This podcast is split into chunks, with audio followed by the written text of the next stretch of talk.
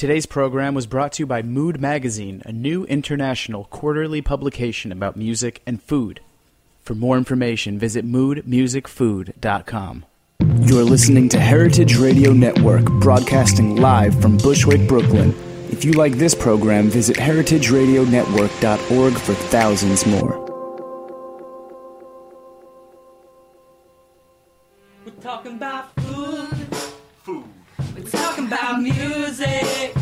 Music, We're musical dudes. dudes, Finger on the pulse. Snacky tunes.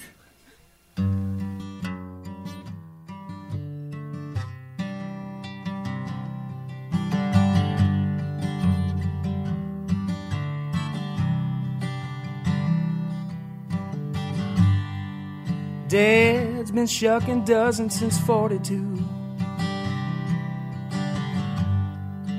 Iron tub ice down full of Falstaff brew. Black had a son, Bobby Charles called Blue.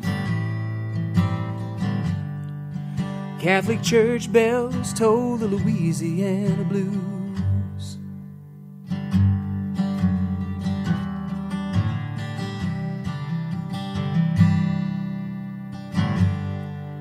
Oyster rake scraping down Grand Isle Way.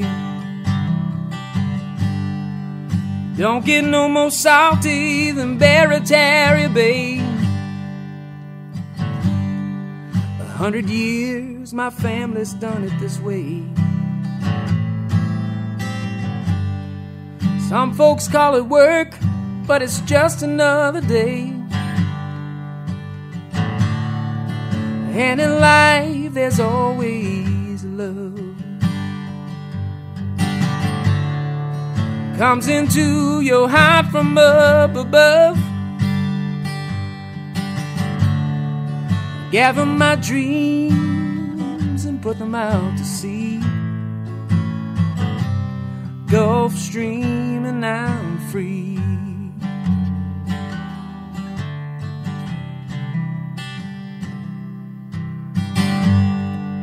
Politicians, trappers, priests, and more. They've all strolled through these double French doors. I was so busy just trying to keep their glasses full. Folks laughing, drinking, just shooting the bull.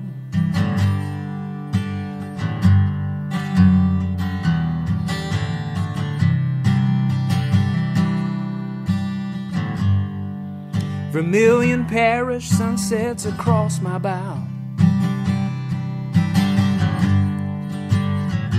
Just slipped off the edge and I don't know how. I turn the key in the lock and close up shop. The hour flies round the old steeple's clock. And in life, there's always love. Comes into your heart from up above. Gather my dreams and put them out to sea. Gulf Stream, and I'm free.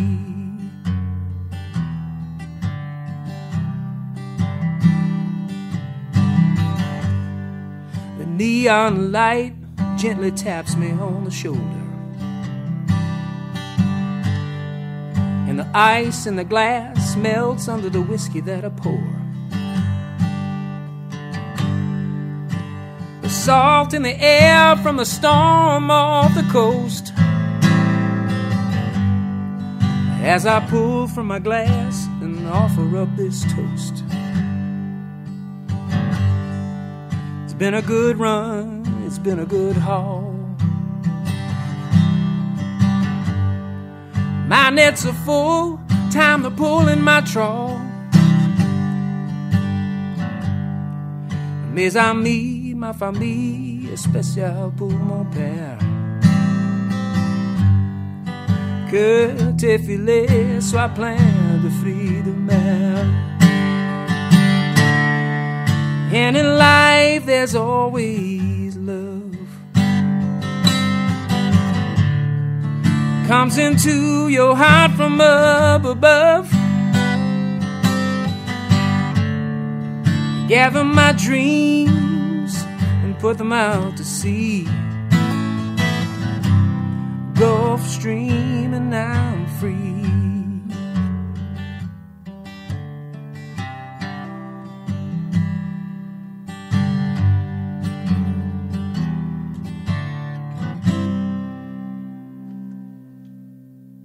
All right, welcome to Snacky Tunes. I'm one half your host, Darin Bresnitz. The other half, Greg, is in London. That song goes out to Lou Reed and his friends and family. He passed away today. Uh, a bit of a shock to everyone. I know normally we start the show off with the song from the band, which are the See Through, but we sort of just decided just to go with that. So, Sundays, am I right? Uh, everything has been good. It's been a crazy time in the food world. Uh, big shout out to New York Food and Wine, and thank you so much for having me at the Sean Brock dinner. It was incredible. His food is amazing, and to all the other chefs who were there. Um, if he's ever in town and you want to eat one of the best meals ever, get with him. And then uh, shout out to the Food Film Festival guys who uh, are at it again this year. They have their big closing party tonight. Hopefully, I'm going to make it over. Um, just a crazy, my favorite time in New York to do events. That uh, September to Thanksgiving run. It's crazy. I want to welcome Charlotte Druckman uh, back to Heritage Radio. Um, I think you were on another show. Uh, uh, yes. Yes. Yeah. Yeah. Just grab her at the mic. There we go. um, I was I was on Ladies Show earlier this week because um, Melanie Dunea, my great friend and very talented photographer and artist, invited me to come on with her. So I didn't really know what I was doing. I just kind of showed up and played along. How did it go? Um, it was fun. Melanie and I cracked ourselves up. So I'm not sure if that constitutes a successful radio show, but we had fun. So, Charlotte, you are a writer, correct? Well, kind of. Recovering writer. I'm an editor now, which doesn't mean I'll ever stop writing, really. Covering but- writer. What does that mean? Yeah. Um, I spent seven years as a freelance writer, journalist, covering food mostly. And then at the end of March, I started working as an editor at Medium, which is the new publishing platform from the co founders of Twitter. All right. So, before we get into your food writing, um, what's Medium like? It's a really cool website. Yeah, thank you. It's um it's often hard to say what it's like because it's still being built as I speak and Literally right now. Yeah. On a Sunday uh, afternoon. it yes, probably. I mean, I imagine some of the engineers are probably at a desk somewhere tooling around and having fun with new ideas and features. Um, the cool thing about it is that it continues to change and it changes basis on, based on ideas that we have within Medium, but then also how we see people using it, um, which I like. I like that it's not fixed. Um, coming from publishing, traditional publishing, everything is so set beforehand. It's really cool to be in such a fluid environment for ideas. So, how did you uh, first get started in writing and editing and publishing? When did the bug bite you? Were you putting out like little magazines when you were a toddler, or later on in life? No, you know, first I actually wanted to be a singer, and then I got stage fright. So um, I think probably high school. High school, it started my obsession with um, magazines. I was the co-editor in chief of my school newspaper. Haha. Oh yeah. yeah, totally dorky Shout and awesome. Um, and was it? it was it's. I actually grew up in, in New York City, and I went to an all girls school called Brearley, and our newspaper is called the Zephyr. Love you, the Zephyr. So, um, yeah, but really, I really loved magazines. I mean, I appreciated newspapers, but I loved magazines, like, really loved them. And I started interning at magazines as a high school uh, senior. What were you reading at that time? Um, I was reading W. Uh, W has changed a lot, but at that time, W seemed very avant garde to me. I was reading Vogue, obviously. I was reading things like sassy. Um, R.I.P. Sassy. Yeah, RIP. But I feel like people have sort of, you know, carried that on recently. You've seen people kind of try and bring it back. Um, I was reading 17. I was reading Gourmet religiously. Um, I would just take whatever my mom was reading, basically, and steal it. That was, you know, some Vanity Fair thrown in. New York Magazine, which is where I interned as a senior in high school. Um, What was that like? Yeah. What was like interning as- in high school? it was insane. I mean, that was actually, you know, you talk about the sort of rarefied world of, of New York City and growing up in New York City, Yeah. and that was like total nepotism. I had a most awesome, extraordinary, wonderful cousin who she's almost more like my great aunt, and she was kind of running the office as Ed Kosner's special assistant person. Um, and so that was when you saw a lot of people, um, like Jeannette Walls was still there, who's now gone on to write all of these beautiful memoirs. Um, it was back in the day when like Michael Gross was still there, Corky Pollan was still doing, you know, all of the like best bet stuff. So, So good. It was pretty cool to be around all of that. And how did you, I mean, I don't even think it's legal now to do high school internships. Probably not. It's so tight these days. Yeah. Like, it's so regimented. Yeah, there's a lot of sort of are you getting paid or are you getting school credit? Credit, there was none of that going on. No, No. there's like, and were you uh, writing or were you like getting coffee and making copies? No, I was doing all sorts of odd jobs. Everything from like fielding the calls of angry readers. oh my god, give us the best one. Actually, this is a really upsetting one. There was a famous cover story of the of New York Magazine about an African American. I think he was a lawyer. He he was really really accomplished, and he went back to work sort of undercover as um, a waiter at an all white country club, and he wrote about the experience. oh yeah, that's a famous. That's super famous. Yeah, and um, we got all sorts of backlash about that story, mostly from racists and just like you can imagine the crazies that call in. And no one had really prepared me for that. It was whoever was supposed to man the phones that day was off, and they were like, "Can you just take these people?" And you know, I don't really think you want a high school student like dealing with that stuff.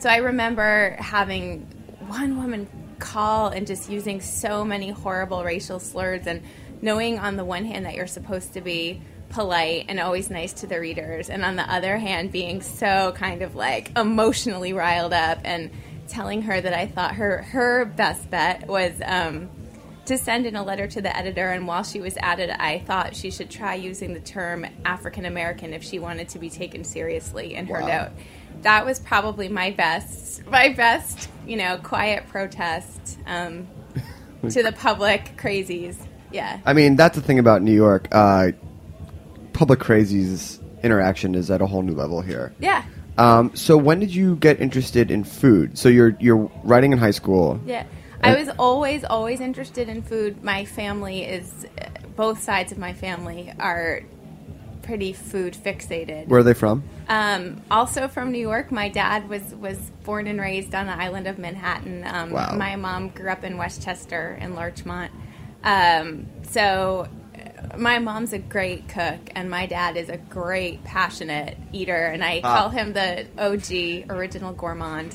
Um, and so I grew up with also very curious parents who were always trying new restaurants and were willing to go anywhere to try them. So that was a you know as a kid that sort of sense of curiosity um, and not realizing they would.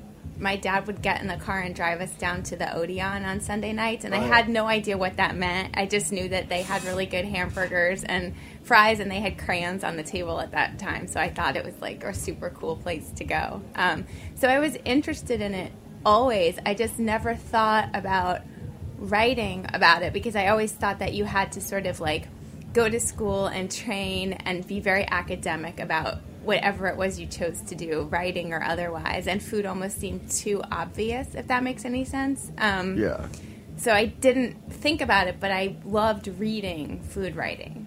And then once I worked at a bunch of magazines, and then once I went freelance, and I started thinking, wow, as long as I pitch a good story, I could write about anything. Yeah. And I started writing about food, and I had a better time, but also I felt like my writing improved when I started writing about food. So that was kind of like what clicked. What was your first big pitch? Um, wow, that's a hard thing to say because when you're on staff, you're also pitching things, but as as a freelance writer, there are probably two. One of them was not a food piece; it was for um, T, the New York Times style magazine, but it ended up running in the New York Times Sunday magazine, and it was about the possibility that tap water could be bad for your skin, which I just thought was so absurd, but also fascinating at the same time. And I love stories like that. Was that the Dasani lob- lobby trying to? no, it was um, this this dermatologist who has his own, you know, skincare line. I guess they all do now, named Dennis Gross,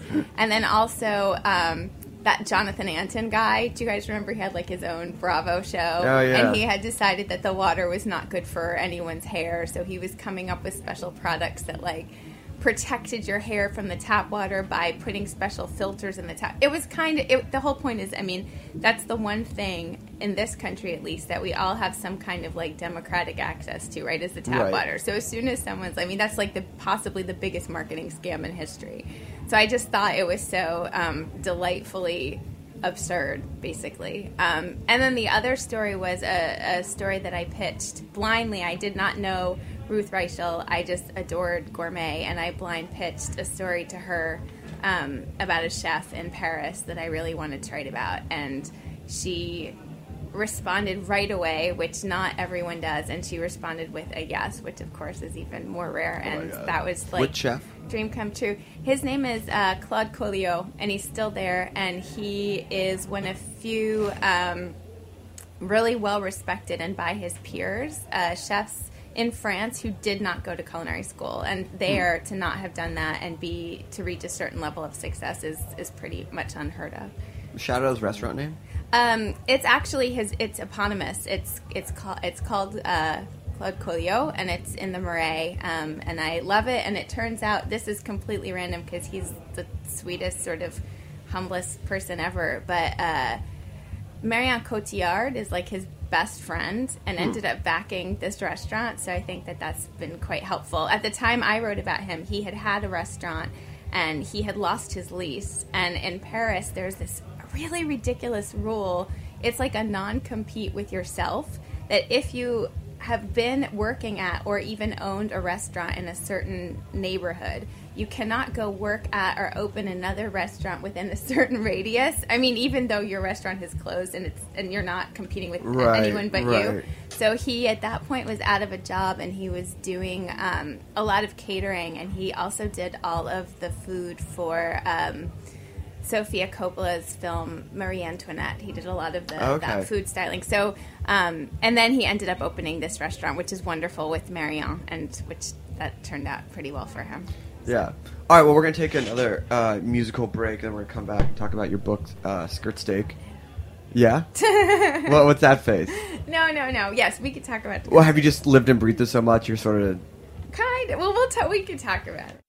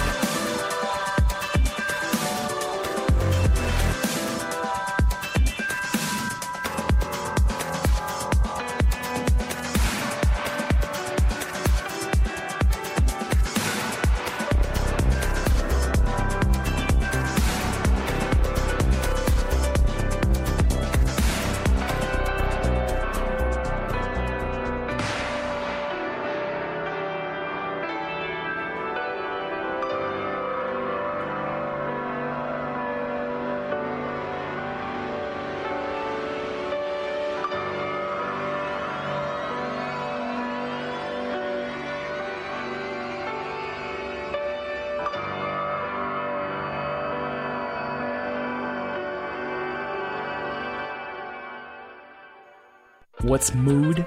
Mood is a quarterly magazine about music and food. For its creators, not many things can beat a good record and a delicious meal. Maybe a well written story or a gorgeous photo. Well, that's all in Mood. The magazine looks at music and food in a cohesive and unique way, with a keen eye to design and high quality writing. Its contributors are located around the globe, and the stories span accordingly. Check it out today at moodmusicfood.com. That's moodmusicfood.com. All right, food and music. What a great idea. Who uh, who would ever think to do that? Uh, shout out to Mood. Thanks for keeping us on the air. Uh, we have Charlotte Druckman, lifelong New Yorker, in studio, coming back for a second segment. Uh, so you wrote a book all about women and food called Skirt Steak. How'd you get the idea? Um, I got the idea before, after the high school, college obsession with magazines and stuff. Um, I took a little detour uh, to graduate school for art history, and I'm a lapsed PhD candidate in art history. That I so I don't really use that at all, except that there is a pretty legendary. Um, essay that an art historian named Linda Nochlin wrote um, called "Why Are There No Great Women Artists?" and it's called that. Like totally rhetor- rhetorical question, and the whole point of this essay was that we asked dumb questions like that that set up a certain problem, um, and it just stuck with me. Not so much the women's thing, but just um, I think. Uh, in terms of theory because I was always very interested in like theory and criticism. And I was working at Food and Wine magazine, and you know, I know it's been said before, but you tend not to see a lot of women best new chefs. Um, Right. And I was working there, and I wasn't working on best new chefs, but I saw how hard women, because it was mostly women um, editors, really smart women, were working on that issue, and um, how much research and intelligence went into finding the best new chefs and how hard it was for them to find women. And I thought that's weird. Why is that? It's not because they're not out there. It's not because these editors aren't looking for them. I think it might be the criteria. And it reminded me of this essay that Linda Nochlin wrote. And that was like when I first started getting the, the little bee in my bonnet about it. Um, and then it just i don't know the more that you saw kind of like food network stuff blow up the more it just sat kind of and i couldn't shake it. And i wrote an article for gastronomica that used that essay sort of as the framework for changing the conversation to be about chefs. And then I ended up doing the book more because the article was about me kind of questioning the media's role in all of it because I felt responsible as being, you know, part of the media. And um, I got some comments back from chefs saying, well, I wish you would ask the chefs themselves. And I thought the reason I didn't is that how many times can you have that dumb conversation? Where are all the women? I mean, it's like Right. every few years someone has it. Um, but I thought, well, if I could try and do that in a different way and start asking different questions and change the conversation, then maybe I would be onto something. And the interesting thing when you first said we were going to talk about the book, and I kind of like made a face, it's just that I didn't want to be the spokesperson for like. Um, kind of women in the culinary industry. It's, it's actually not something I tend to dwell on particularly, I would say, or feminist issues.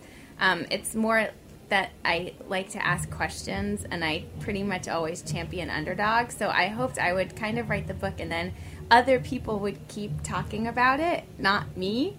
Um, but I think we live in a world where people like to find one person to be an expert and then they just keep going back to that person. So that's why you see me That's why you see you. be like pulling a face, rolling my eyes, making you know groaning sounds about it. I'm actually you know I'm happy that I did the book, and I hope that it does a lot of good. But I would also like to see people asking other women about it, and, and having the chef speak up, and, and not having to be the one that, that does it.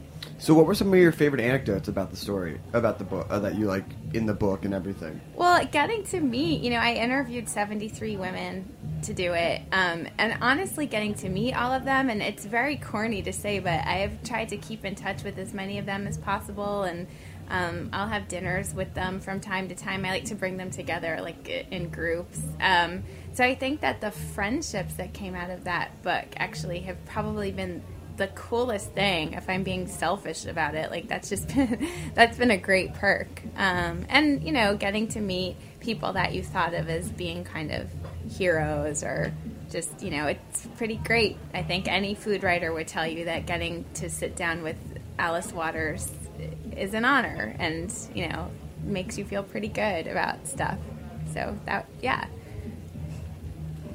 I think it's uh, it's great to have all those stories together and for you to get into it. Um, will there be a sequel?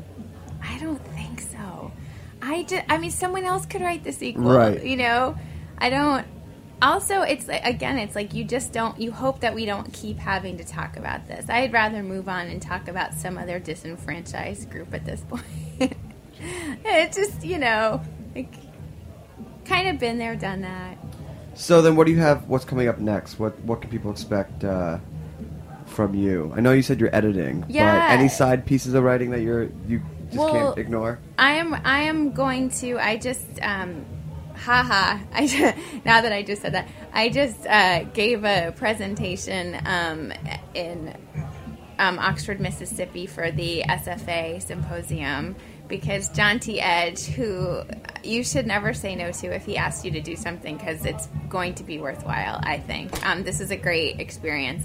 He asked me to talk about women chefs of the South. Why? Because I wrote a book about women chefs. Right, right. Um, and I had not spent a lot of time in the South, and I, so I was really happy to do it. And I invited Melanie Dunea, um, the photographer, to come and shoot with me because my whole thing was I wanted to meet the women that I talked about.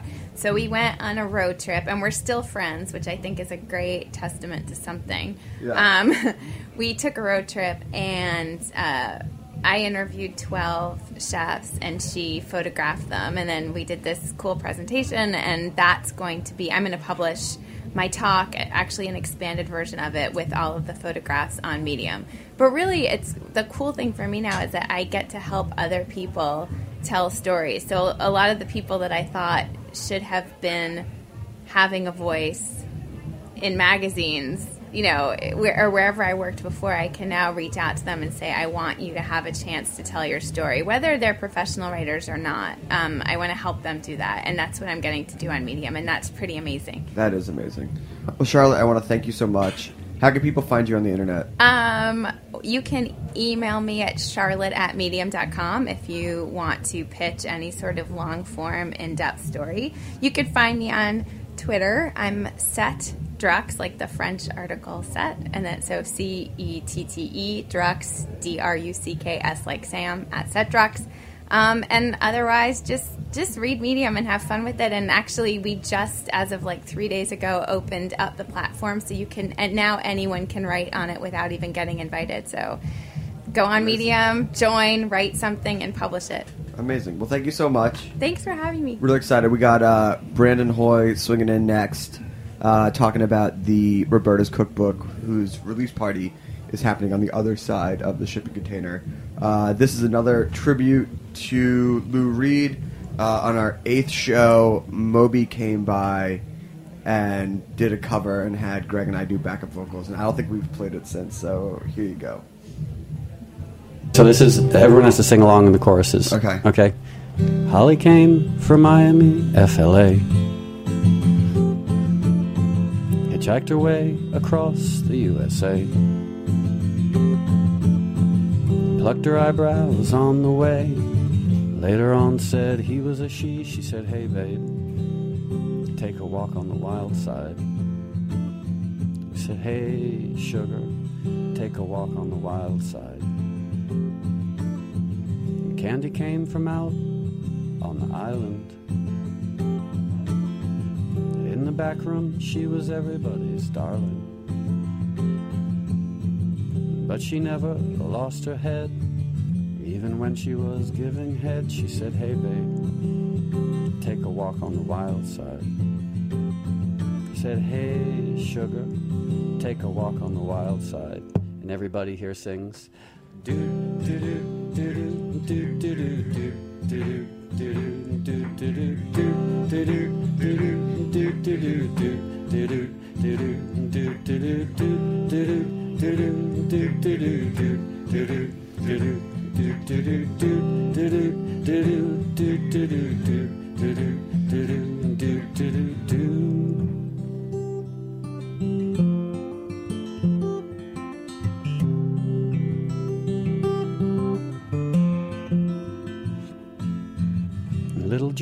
he never once gave it away.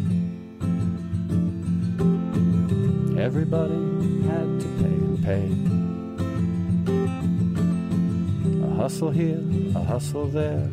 New York City is the place where we say, hey babe, take a walk on the wild side.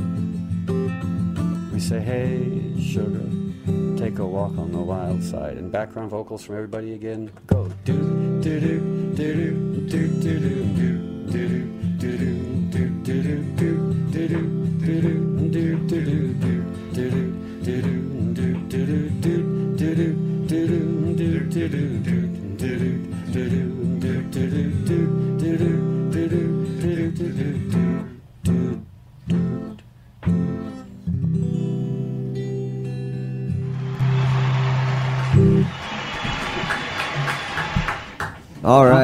welcome back to Snacky Tunes. That was just a little uh, Moby and actually us covering Lou Reed. Uh, Brandon, welcome Excellent. back. To, welcome back to Snacky Tunes. Congratulations. Yeah, it's so good to be back. Uh, how does it feel to give birth to this cookbook?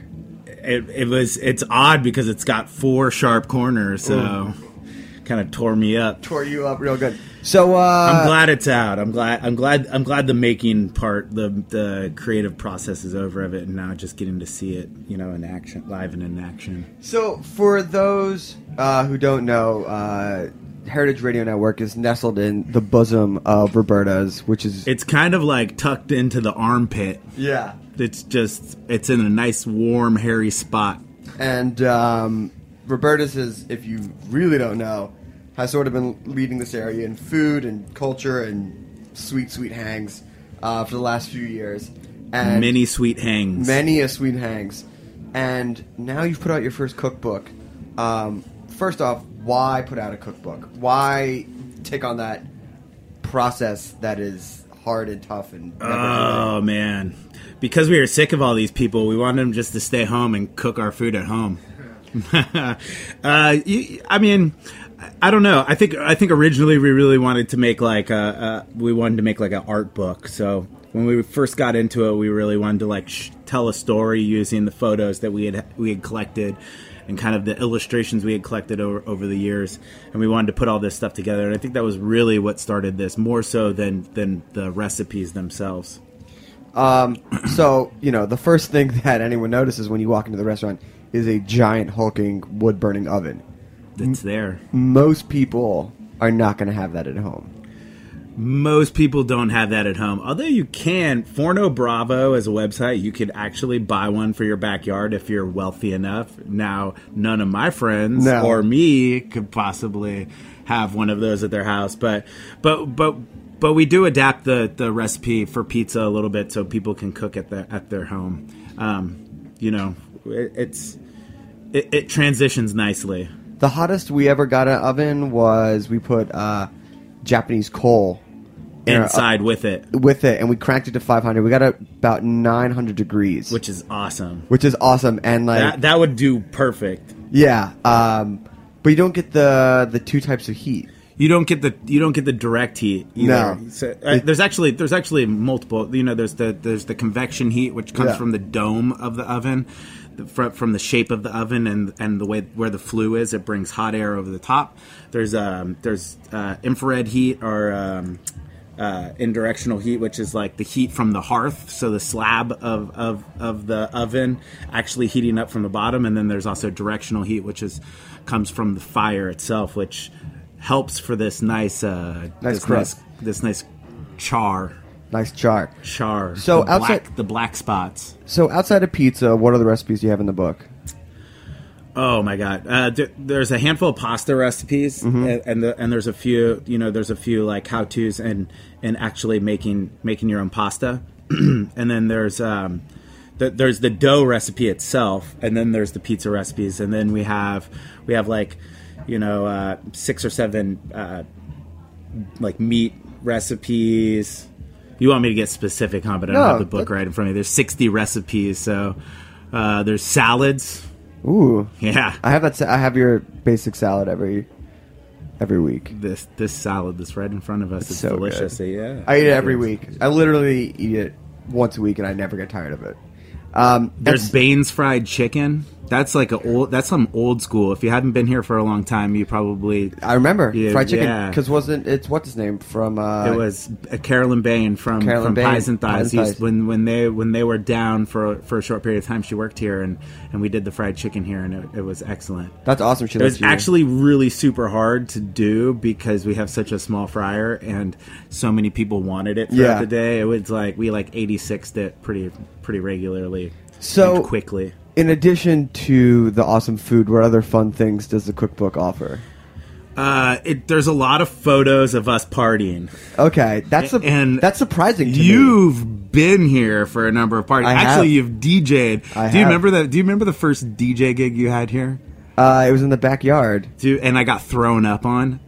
Uh, I don't remember that. I I remember being out there and then getting drunk, and then you and I were on the air co-hosting for like three hours. Oh, was that the first one? I was thinking of the bikini keg stand party. Oh my god! Oh no, I remember you getting thrown up on. Yeah, projectile vomited all over. That was amazing. Yeah, that didn't make it into the book. No Shucks. Shucks. Um, I do remember uh, you s- seeing you fully nude as you changed out of your puke clothing in the I corner. mean, come on. You can't just sit there. I was the MC. I was the host of the party. I couldn't just sit there in my vomit clothes. well, how many points is that with the uh, health department? I don't know. I don't know. That's a lie. I'm really glad that they didn't pop by right at that moment. They're like, ooh, uh, this guy's vomiting all over you. oh my god, This is a clear violation. a clear violation. Yes. Um, so how can people get the book? Buy it. Okay, Ha. Money. No, uh, Amazon? We're, we're selling it here. Yeah, Amazon. You can go to to robertaspizza.com and it's right on our homepage. You can you can pre-order it. It's not out until the 29th, so you can still pre-order it from Amazon, Barnes and Noble, blah blah blah. Whatever. gonna- There's probably other ones that I'm supposed to be saying, but who's your publisher? Shout them out. Clarkson Potter. Good- they do good work. They're um, they're you know part of Random House. They they're they were to work with. Yes. Uh, well, awesome. Well, I'm gonna finish up the show and then come back there, have a beer. Big shout out to my boy Harlow who sat here quietly this whole time. Yeah, shout out. Yeah. Best, be- best behaved kid. Yeah. Say what up. Say what's up. Sup? Nice. Yeah. Thanks, guys.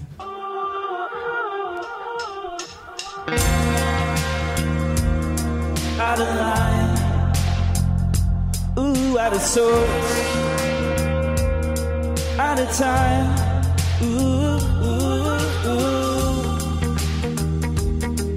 Private eye. Oh, do you know where and why? Huh.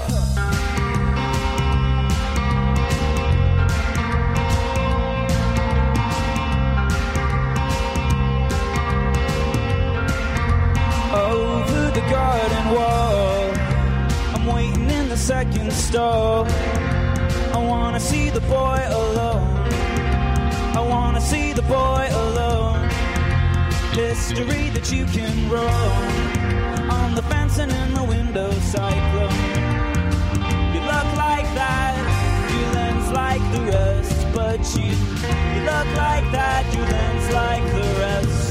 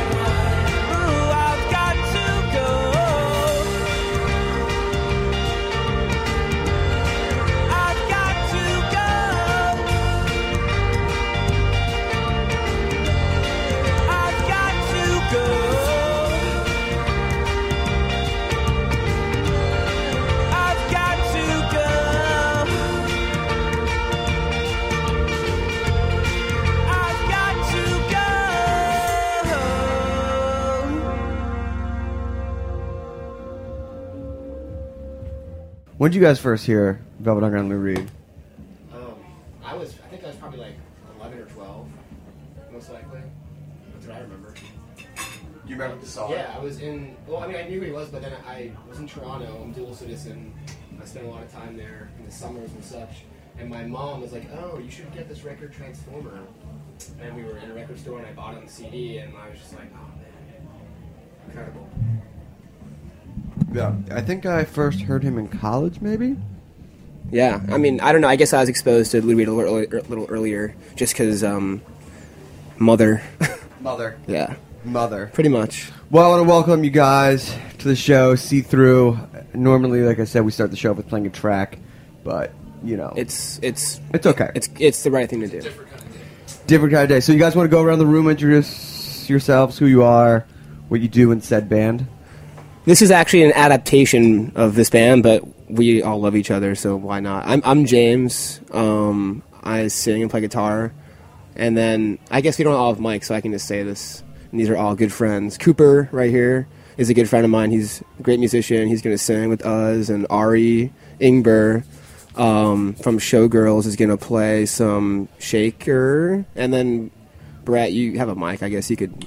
I'm Brett, and I play bass. That's kind of the gist of this band right now Nice. in this studio. So, how did you come together? What's your, uh, you know, your beginnings story? Um, well, I mean, I had like a bunch of songs I wanted to do, and I I went to the studio and, uh, you know, I got some of the my favorite friends together, and we just put it down, and that's kind of like exactly what happened right there, literally, and they kind of like went from there and playing live and kind of like taking it from there. Literally, it just kind of like happened organically that way. That's great because Yeah. it usually doesn't happen just like that. No, no. I've been in bands and like this is a little different, but um, yeah, it was literally just like had these songs, got together in the studio, and then it's really fun, and we're just gonna keep going from there, pretty much. Um. So, how long ago was that? That was like a year ago. I mean, we played our first show way less than a year ago. Actually, it was in January. So we probably played like only in New York. We played probably like ten shows or t- a little something like that. Yeah.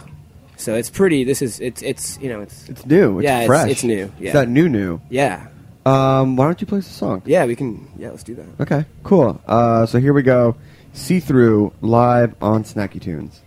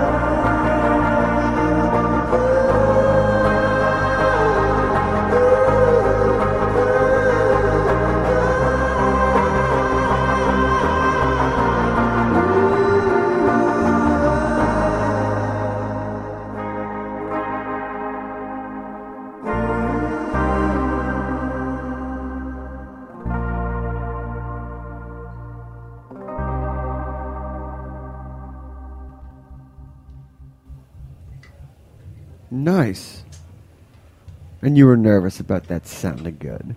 Yeah, we don't usually play like this, but it's kind of fun. It's fun, right? Little intimate Sunday hangs. It's it's it's stripping it down to the to the very it's naked. So, Drugs are overrated. so now that you have your first uh, set of songs, um, are you writing more stuff? Yeah, I mean, well, we recorded like 11 songs, um, so that's a decent sized body, and we're kind of playing around with like a bunch of them. And I'm writing a ton of new stuff, but we're still kind of just like grabbing from that bunch of uh, tunes. But yeah, we're you're gonna if you come to the shows, I mean, there's gonna be some new ones thrown in there soon for sure. Yeah, we're definitely like working on new stuff. So, uh, as a band and playing around a little bit, do you guys have any like pre-show or after-show rituals of like eating or drinking? I mean, I see you're doing the beer shot combo to warm it up, but Yeah, I mean that definitely happens. Um, you know, tequila on stage. Yeah. can't really say no. Um, um, yeah, I mean honestly, we just kind of like get together and you know get ready for the show. Sometimes we're all in different places right beforehand. Sometimes we're in the same room. But e- either way, we get on stage and then it's from there on. It's that's how it goes. um, do you cook at all? Yeah. What do you cook?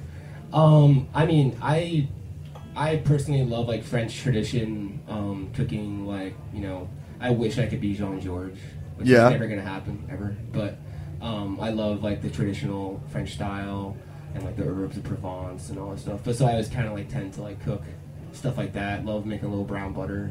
Ooh. Yeah, yeah, really healthy. Yeah. Yeah.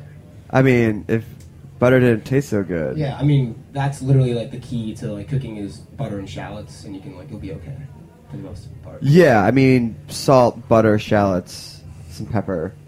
Yeah. Yeah. Indeed. Indeed.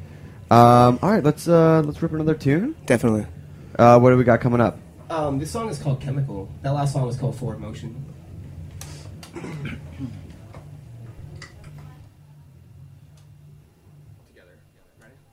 One, one, one, two, three. A chemical reaction is happening. A chemical reaction is happening. A chemical reaction is happening. A chemical reaction is happening. A sound for these chemicals flashing. A sound for these chemicals flashing. A chemical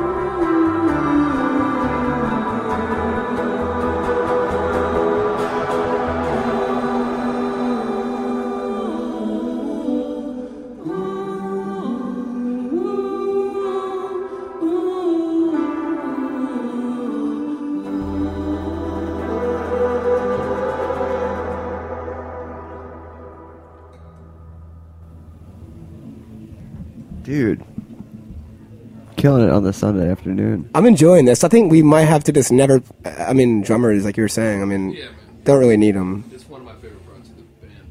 Oh yeah. Oh, uh, is the drummer here? No, the drummer's not here. Oh shit. It's okay. I Sorry, mean, what would he play? The, I mean, the floor. I mean, I guess. you mean. Um, yeah, I don't know. We we had one guy. We had the Static Jacks, and he did Oh, yeah. that. He just like hit his knees Yeah. and the side of the chair. Well, it the job done. it didn't really happen. I mean, it's okay. I we have our our our lovely Ari playing. If you can even hear him over there, it's working. It's working okay. You know, that's how it goes. But Um, so only a year in, only ten shows under your belt. What's next? what's next? Um, well, we're just like gonna keep playing ahead. I mean, we have some like rad shows coming up in the end of the winter, which I'm really psyched about. Such as Um, well, we're playing a show at Mercury Lounge on the 10th of November with a couple friends. It's going to be you know, what you'd expect, but it's going to be really fun. And then we're playing um, Bowery Ballroom with Caveman on um, November, oh, December 5th. real which Brooklyn is- show. Oh yeah, and it's it's the uh, Cave Miss. It's the it's the Christmas party. We're almost there, which I can I, I don't know how we're there. I mean, it's crazy. We just uh, yeah, Halloween's on Thursday. spooky. yeah, man. We should have done like a Halloween song. It's okay. They're all Halloween songs. Yeah. Yeah. This yeah, this yeah, exactly. Hanukkah, don't forget Hanukkah. So the next album's gonna be a uh, a storytelling I, Halloween. I'm considering just doing like a album. William Shatner kind of like thing, and Oh just keeping like just have them play like some vamps. and just just sort of rant over about ghosts and Yeah, ghouls. I mean, I I just go through so many phases, and now I'm like ready for that. Yeah, your William Shatner face. Yeah, Does anyone ever aspire to a William Shatner face? they should, and if not, then like I'm gonna be the one. My god, that'd be so funny. So it's gonna be a see-through record, um, and you might hear a couple, yeah, William Shatner kind of. Shat through. Are Shat through. Oh man, Are you gonna cover uh, William Shatner's version of Rocket Man? That's ex- that's exactly what I was thinking. that that's like the best thing in the world. Yeah, exactly. Well, that's you know we're having a really good brainstorming session here for sure. Solve the problems. We're glad to be here. Um, well, I want to thank you guys and Charlotte and Brandon and everybody for being on the show today. Shout out to their books, uh, Skirt Steak and the Roberta's Cookbook, both on Amazon. Um, It's good. It's good stuff. it's good stuff. I'm gonna go over there and have a beer with them after this. Uh, and shout out to Sundays. yeah, man. And shout out to Lou Reed, Eh, yes. Jamin in Heaven. Satellite of Love. Yeah, or, in that classics. We could play that. You want to play that? I mean, I probably a bad idea. Oh, no, I don't know all the. played it. You guys already I don't know all the words. I'd have to like get on my phone. I mean, I, I know enough, but yeah, Moby played it. Oh right. Let's let's just yeah. It was a good idea for a second. We got excited. You got any Lou Reed covers in your back pocket? Oh man. I mean probably, but it's just gonna be it's gonna be embarrassing. I mean, we're gonna totally screw it up. I mean yeah. For posterity. Yeah. Okay. Yeah, I mean, I God, man, I love Lou Reed, and like, it's a really sad day, and I would love to like pull it out of my back pocket, but I think, Uh, here's a little number you might remember from the Yeah. 60s. yeah. And then I'm singing like the wrong words. You could another just do uh, one of his uh, feedback tracks. yeah, Just, just, just, yeah. Here you go. You, yeah. whatever. That's yeah. R.I.P. It's a nice thought. I feel like I'm letting everybody down. It's okay. That's okay. Well, I want to thank you guys for coming by. Thanks, man, yeah. Why don't you give us the nuts and bolts of where uh, people can find you online? Of course. Um, SoundCloud, you know, soundcloud.com slash three, uh, three, wow, here we go, English. C hyphen through. A couple songs on there, and then Facebook, you know, facebook.com slash see through dot. This is all just the nuts and bolts. That's what I would say, yeah. All right. Well, thank you guys. Shout out to Heritage. Shout out to Roberta's. We'll be back next week with some more food and music guests. And shout out to Mood for keeping the lights and the microphones on. What's this last track? This is a track called Birds. Usually we have bird noises at the beginning and stuff, but not today. Caw Yeah, well, you, you can do it if you want. Like. No, I'm all right. I mean, that's not the exact. I mean, it worked though. yeah, it worked. Yeah. All right. What's at the But mood? it adds some some delay, and you're- you're good. All right, well, here we go. Uh, See Through on Heritage Radio on Snacky Tunes. Thanks for listening. We'll be back next week.